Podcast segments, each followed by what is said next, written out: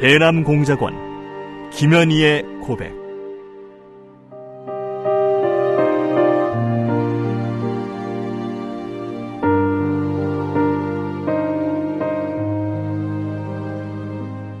나는 김정일의 친필 지시로 1988년 남조선에서 열리는 서울 올림픽을 파괴할 때 대한 공작 임무를 받고 100여 명의 남조선 노동자들이 탔던 비행기를 공중에서 폭파시켰다.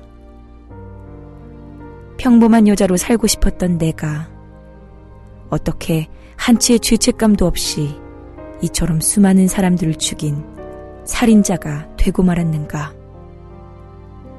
조국을 위해 한 목숨 바친다는 명분 아래 이 엄청난 죄악을 저지른 나를 용서할 수가 없다. 이수기는 이루지 못한 내 꿈과 나로 인해 희생된 사람들에게 속죄의 죄물로 바치는 눈물의 기록이다.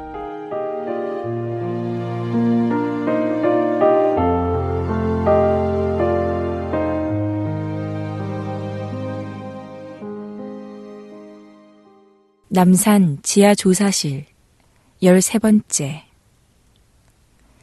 내일부터는 내가 적어준 학력과 경력을 가지고 더 세부적으로 묻고 사람을 들볶으면서 본격적인 조사를 시작할 모양이었다. 나는 잠들지 못한 채 몸을 뒤척이면서 이런저런 대책을 궁리해 보았다. 우선 제일 큰 골칫거리는 그놈의 조선말이었다.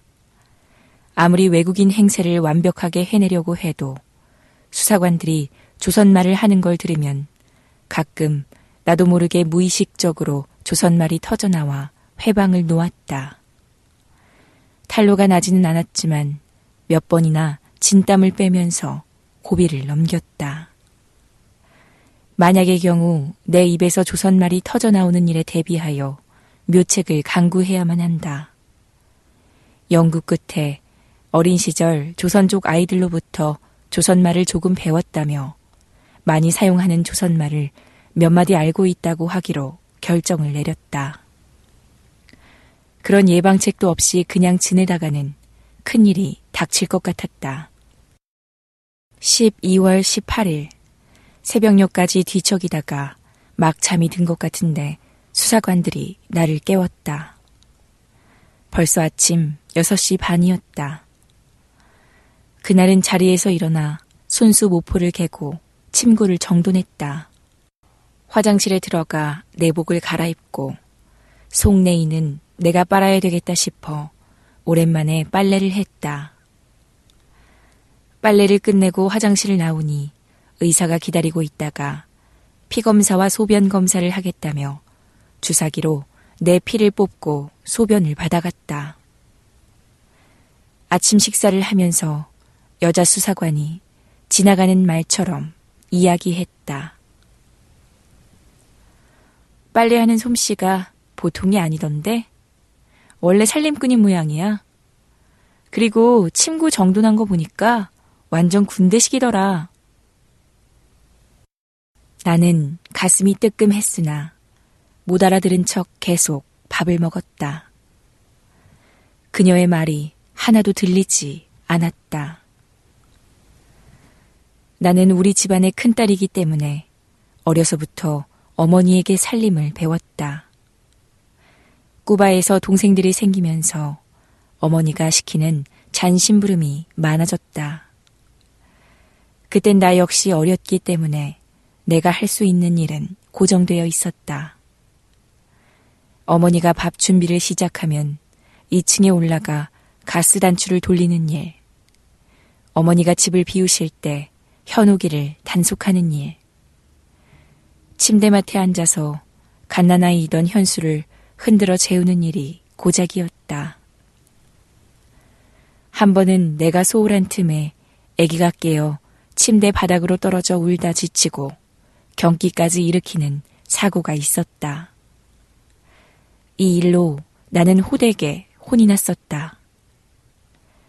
내가 학교에 가도록 자라는 동안 현옥이와 현수는 내 혹처럼 그림자처럼 함께 있다시피 살았다. 모스크바에서 귀국할 때도 나는 두 동생들 때문에 큰딸 노릇하느라 고생을 적잖이 했다. 쿠바에서 모스크바 그리고 중국까지는 비행기 편을 이용해 별다른 불편이 없었으나 중국에서는 평양 가는 국제열차를 탔다. 아버지는 우리들보다 반년 후에나 귀국하기 때문에 어머니는 혼자 3명의 어린아이를 이끌고 올 수밖에 없었다. 내가 5살, 현옥이가 3살, 현수가 1살이었으니 모두 애기들이나 마찬가지였다.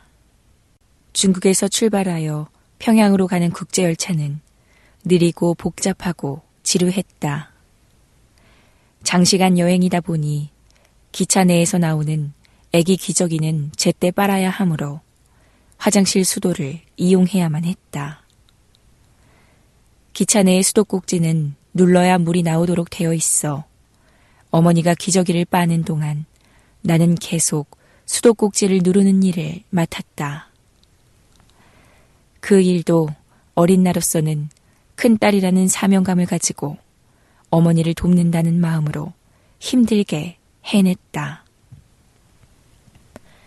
귀국 후에는 쿠바에서 빵을 먹던 습관이 붙은 우리 식구들을 위해 나는 밥 공장에 가서 빵으로 바꾸어오는 심부름을 도맡았다.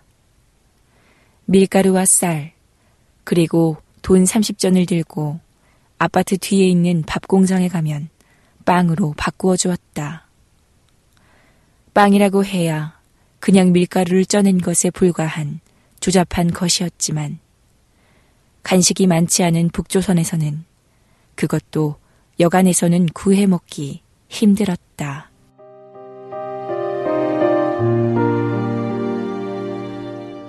대남공작원 김현희의 고백, 낭독의 박수연이었습니다.